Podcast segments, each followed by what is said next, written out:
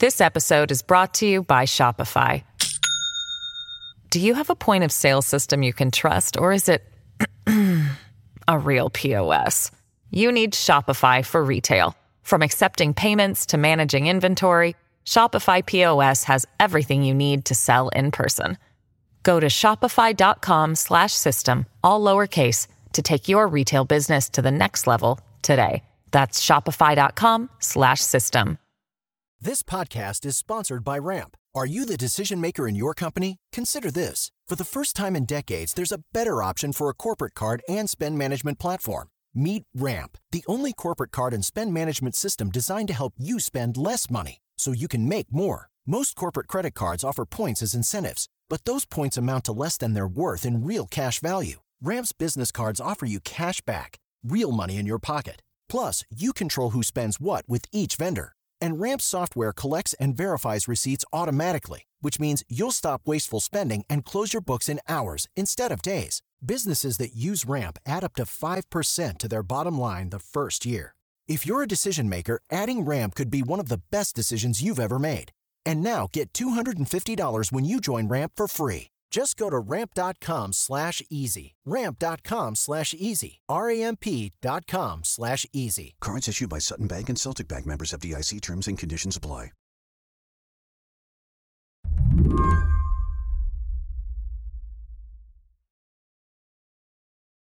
Alex Sammon is a political reporter here at Slate. And I got a pretty good sense of his point of view when I asked him to tell me what he thought of Nancy Pelosi's farewell speech the other day, the one on the floor of Congress. Without objection, the gentlewoman is recognized for one minute. Thank you, Madam Speaker. Yeah, I I found it I found it I found it interesting, I guess. Madam Speaker, as we gather here, we stand on sacred ground, the chamber of the United States House of Representatives, the heart of American democracy. I will never forget the first time. Pelosi was there to give up her gavel and depart leadership after two decades. But her white suit and soaring rhetoric about working across the aisle with her Republican colleagues, that did not move Alex. I think if you were reading too much into the substance of the speech, you'd be you'd be a little discouraged that that uh, that maybe the Democrats still don't really know the political moment that we're living in. But hold on, why do you say that? Why do you say that? Oh, I just think it, you know the sort of nature of of politics as it's practiced by congressional Republicans and as it was being uh, extolled by uh, Pelosi in this most recent speech. I think there's a pretty sizable disconnect. This hard bitten cynicism is part of why I got Alex on the line, because I wanted to talk to him about everything that happened after this speech a passing of the torch that seemed at once surprising and predictable. The frontrunner to helm that new generation is a native New Yorker, 52 year old Brooklyn Democrat Hakeem Jeffries. One by one, in what seemed like a choreographed dance, Congress members lined up behind New York Representative Hakeem Jeffries to fill the leadership void. About Hakeem Jeffries, is he getting uh, a lot of support there on the Hill? Yeah, he just got a big endorsement today from Nancy Pelosi, who did not say that she would endorse a successor yesterday. Alex says, in a lot of ways, it went down like this because Jeffries is the last man standing. The leadership triumvirate, the octogenarians that are one, two, and three in the House on the Democratic side, have been in power for a really, really long time, and they haven't done a great job of building the bench. A lot of young talent has come through and been unable to, to rise to the ranks of leadership because we've had this leadership team for so long. Does the fact that Hakeem Jeffries is sort of the usual suspect here, like the person everyone thought would be leading the Democrats and now he is, does that mean that his turn in leadership is going to be dull? I I I really don't think so. I, I would be shocked, uh, maybe you know maybe pleasantly shocked, but but shocked all the same. I think even for a minority leader, it's going to be chaotic at the very best. Uh, you know, a lot has changed since Pelosi took over in 2003. You know, this is a very different world. I think a lot has changed, and I think it's going to be there'll be some very interesting challenges. And has Hakeem Jeffries changed with the caucus? I would say that he has not. he's young, but in, in a lot of ways, he's uh, he, he's an older model in terms of uh, democratic politics.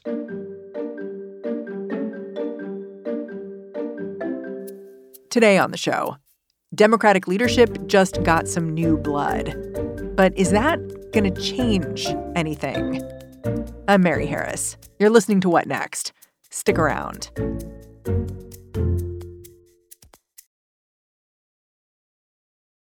This episode is brought to you by Discover. When it comes to your finances, Discover wants you to know they are the credit card that is always there for you. With 24 7 US based live customer service, everyone has the option to talk to a real person anytime, day or night. Yep, that means no more waiting for quote normal business hours just to get a hold of someone. We are talking real service from real people whenever you need it. Get the customer service you deserve with Discover. Limitations apply. See terms at discover.com/slash credit card. Around New York City, there was a time when Congressman Hakeem Jeffries was nicknamed the Barack of Brooklyn. Like Barack Obama, Jeffries is a fan of soaring and sometimes stinging rhetoric. And like Barack Obama, he rose to power fast. He started in the New York Assembly, running three times before winning a seat there in 2006. He made a name for himself, passing laws that constrained the NYPD. But nothing too radical. New York just wasn't thinking like that back then. Jeffries didn't stay in local politics very long. After just a few years, he was running for Congress. He won that that race in 2013. He he enters uh, Congress and rose really quickly after that. And it, a really quick ascent. You know that that I think is, is an important part of this too. This is an incredibly ambitious politician. By 2018, Jeffries was chairman of the House Democratic Caucus, the fifth highest ranking Democrat in the House. His legislative record is a little thin. He's become known instead for his style. As a House impeachment manager, he quoted Biggie Smalls on the floor. When he enthusiastically supported Nancy Pelosi's final term as Speaker, he gave a raucous speech that ended like this. Let me be clear House Democrats are down with NDP. Nancy D'Alesandro Pelosi, the once and future Speaker of the United States House of Representatives, I proudly place her name in nomination. May God bless her. May God bless the United States of America.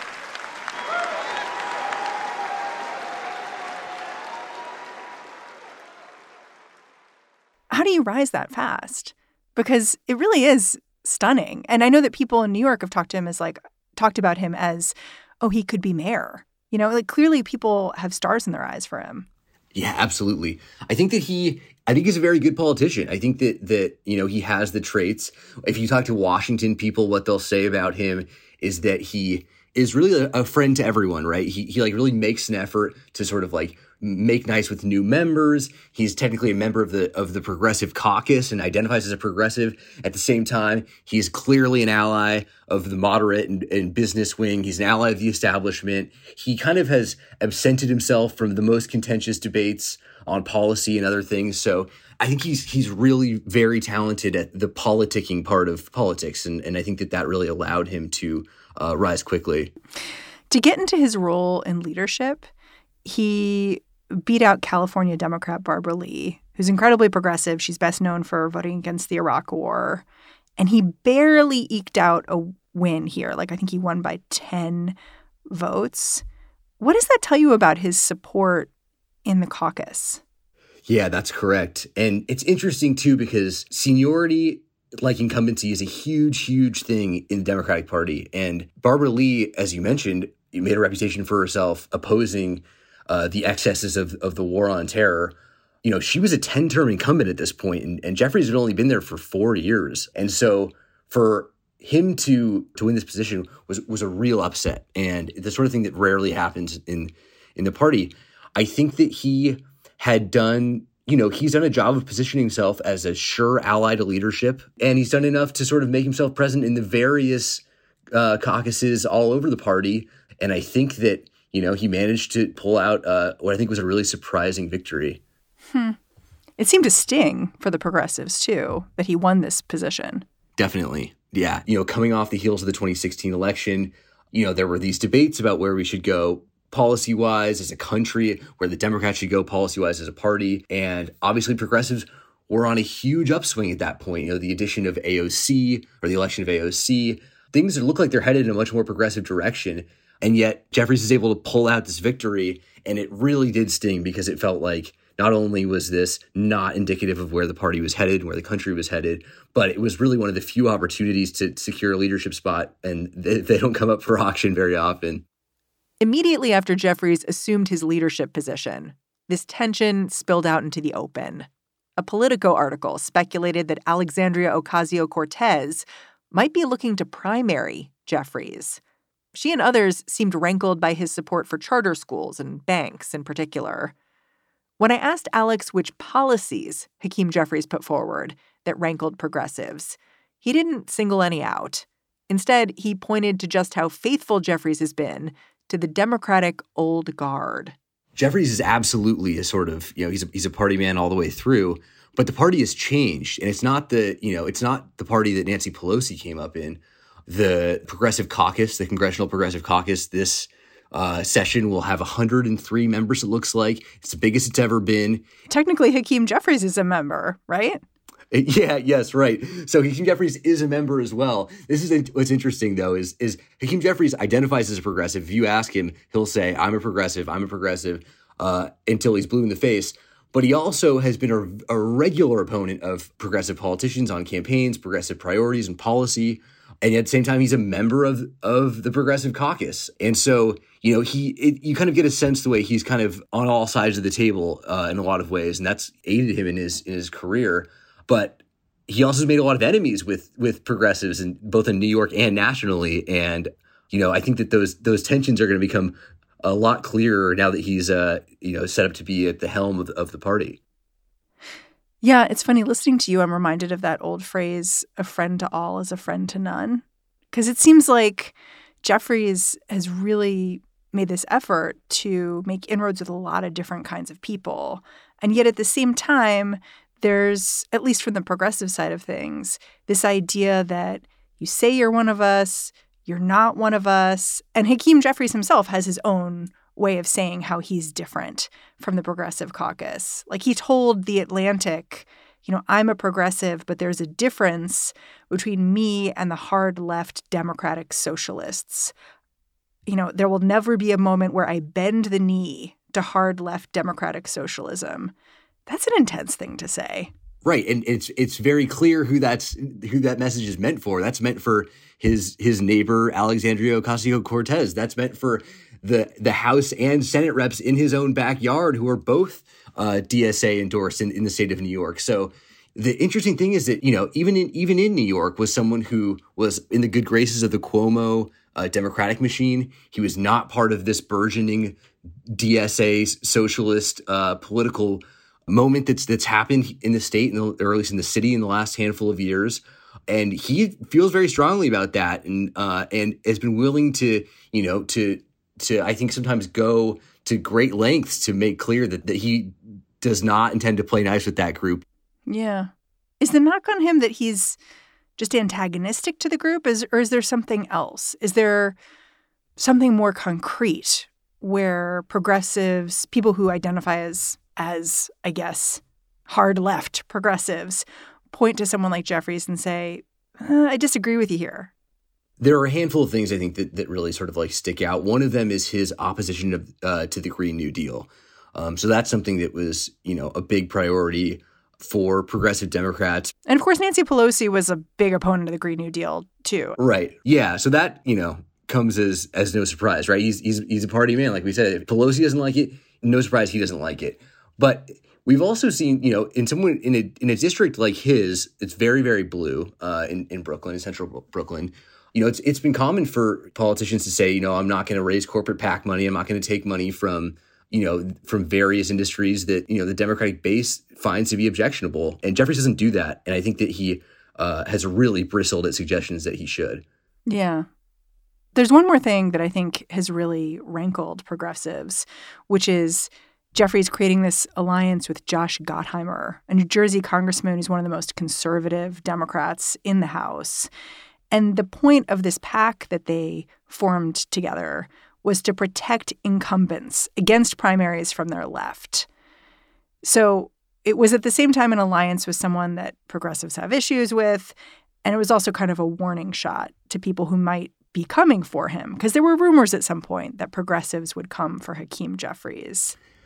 Yeah, I think that um, you know, so Team Blue PAC is what it was called. It didn't become like the most consequential political spender in this cycle. But I think that it is a really telling development. And, and I think it goes both to the heart of the sort of the contradictions of, of Hakeem Jeffries as as a Democratic politician and and also sort of why progressives might be skittish about his leadership. In in 2021, when they decided to form this PAC, everyone in the House was looking forward to, to 22 and saying, it's going to be very hard to defend our very small House majority. That is the absolute top priority. We have to do that. And so, for very early in the cycle, for Jeffries to, to strike this accord with Josh Gottheimer, who's, you know, as you said, one of the most conservative Democrats anywhere in the country, not to protect the House majority, not to protect the good of, of the party's control of the chamber, but to ward off progressive challengers, just, just shows you a really weird set of priorities. And I think that I think was something that was pretty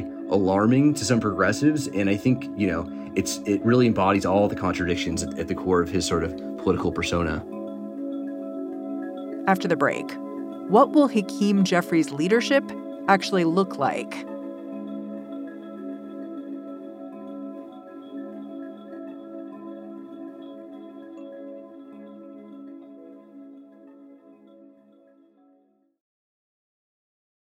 This episode is brought to you by Shopify. Do you have a point of sale system you can trust, or is it a real POS? You need Shopify for retail. From accepting payments to managing inventory, Shopify POS has everything you need to sell in person. Go to shopify.com/system all lowercase to take your retail business to the next level today. That's shopify.com/system. This episode is brought to you by Progressive Insurance. Hey, listeners, whether you love true crime or comedies, celebrity interviews, news, or even motivational speakers, you call the shots on what's in your podcast queue, right? And guess what? Now you can call the shots on your auto insurance too. Enter the Name Your Price tool from Progressive. The Name Your Price tool puts you in charge of your auto insurance by working just the way it sounds. You tell Progressive how much you want to pay for car insurance. Then they'll show you a variety of coverages that fit within your budget, giving you options. Now, that's something you'll want to press play on. It's easy to start a quote, and you'll be able to choose the best option for you fast. It's just one of the many ways you can save with Progressive Insurance. Quote today at progressive.com to try the Name Your Price tool for yourself and join over 28 million drivers who trust Progressive. Progressive Casualty Insurance Company and Affiliates. Price and coverage match limited by state law. With Hakeem Jeffries almost guaranteed to take over Nancy Pelosi's role in January, there is this question of how he's going to work with both Democrats and Republicans in the House. Some wonder if his old beef with AOC might resurface. The tension between the two of them seems personal there was a fight that broke out within the party over whether or not AOC would get a position on the Energy and Commerce Committee. AOC was up for that position. There was a, a position available in New York. She had been there long enough. There was basically no case against her, ha- you know, taking this position on the committee. But Hakeem Jeffries led what was essentially it was almost like a mutiny in some sense. It was it was a sort of like a shock campaign to keep her out of that position. And and she and, and Jeffries have locked horns uh, repeatedly in the past. And he was able to keep her out of that position. And, and, and so that was something that left a really bad taste in the mouths of progressives as well. And the question is, you know, is Jeffries going to get in the way of progressives getting these promotions that they're expected to get? Is because if he is, then we're going to have a very acrimonious, you know, two years in the House. Then, then, then you know, the, the sort of factions that exist are not going to be able to strive for this sense of unity that you're hearing so much uh, talk about right now. He's going to be a Democratic leader in a House that's pretty divided, which means he's going to need to not just work with moderates, progressives, but also with Republicans. And Jeffries has this reputation of basically ignoring Kevin McCarthy. Like people will ask him about Kevin McCarthy and he'll be like, Kevin who? So I guess my question is how do you do that? Like, how do you, when you know you're going to need to work with the other side and with the leader of the other side, but you've also cultivated this very intensely antagonistic relationship with them. How does that work?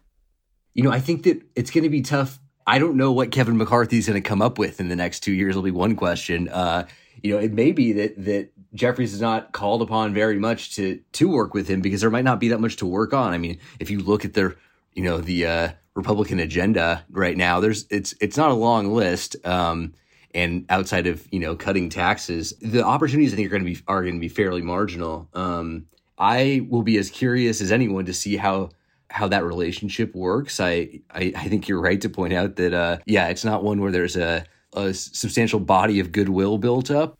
Yeah, yeah. Here's something I keep coming back to when I think about what the next couple of years are going to look like in the House with Hakeem Jeffries leading the Democrats, which is that a weird thing about someone from New York being put in this high profile leadership position is that New York just really messed up in the midterms, lost four House seats. And a lot of folks are pointing at New York's Democratic Party. Has Hakeem Jeffries shown any signs of grappling with that and sort of folding that understanding into how he leads moving forward? Definitely not. yeah, that is something that I think is is very notable. Um, it doesn't really surprise me he has not been behind any of any of this sort of like the calls for introspection on what went wrong in New York. And I think that that's that's troubling. I think that it's something that he bears some responsibility for as well. And obviously, you know, in Brooklyn, he has for years has not you know has put his name behind a handful of candidates, for both the state assembly and the and the Senate. He has something you know that's akin to a little you know it's it's like a local machine here, and at the same time Democrats in Brooklyn fared terribly in the last election. I mean, he he you know he has his candidates. He's very involved, and he didn't say you know I take responsibility for this. We need to look inward. We need to get to the bottom of what happened. And I think that that hurts his his his position in Congress right now. I think that the fact that New York was the sort of black eye on on the Democratic performance nationwide weakens his position and and not in an insignificant way. Yeah. I keep thinking about this line in an Atlantic profile of Hakeem Jeffries from a little while back. Because to me, it sums up the tough position he's in as leader, which is, you know, this was a year ago, and the writer was basically profiling Hakeem Jeffries and trying to get to the heart of like, why do progressives not see him as one of their own? And is he really going to lead the Democrats in the House? And at some point, he said, part of why Hakeem Jeffries is seen as the next leader in the House is because no one can come up with an alternative. Like when he asked insiders in the Democratic Party, they were just like, this is who we have.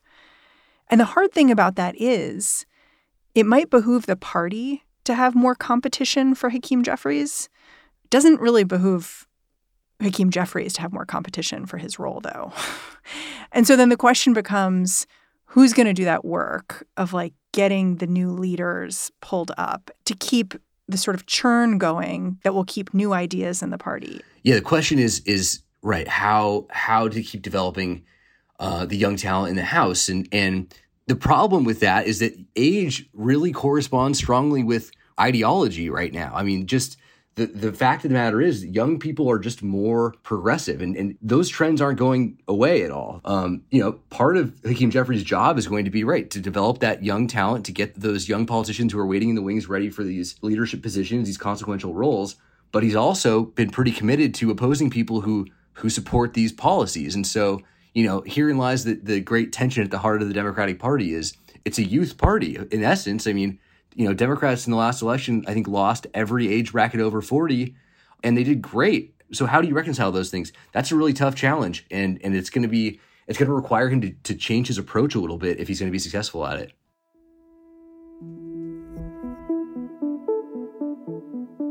Alex, I'm super grateful for your time. Thanks for coming on the show. Yeah, thanks so much for having me. Alex Sammon is a politics writer at Slate quick fact check on what Alex said at the end there. Democrats lost every age bracket over 45, not over 40. But Alex's larger point about the Democrats being a youth party, that stands. Democratic House candidates won younger voters by 13 points. All right, that's the show. If you're a fan of what we're doing at What Next, the best way to support us is to join Slate Plus. Go on over to slate.com slash whatnextplus and do it right now. What Next is produced by Elena Schwartz, Carmel Delshad, and Madeline Ducharme. We are getting a ton of support right now from Anna Phillips, Jared Downing, and Victoria Dominguez. We are led by Alicia Montgomery and Joanne Levine. And I'm Mary Harris. I'm going to be back in this feed tomorrow. I'll catch you then.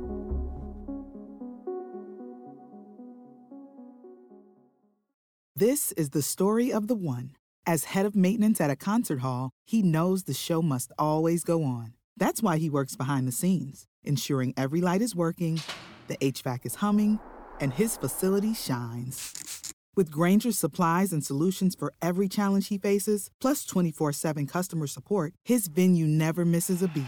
Call quickgranger.com or just stop by. Grainger, for the ones who get it done.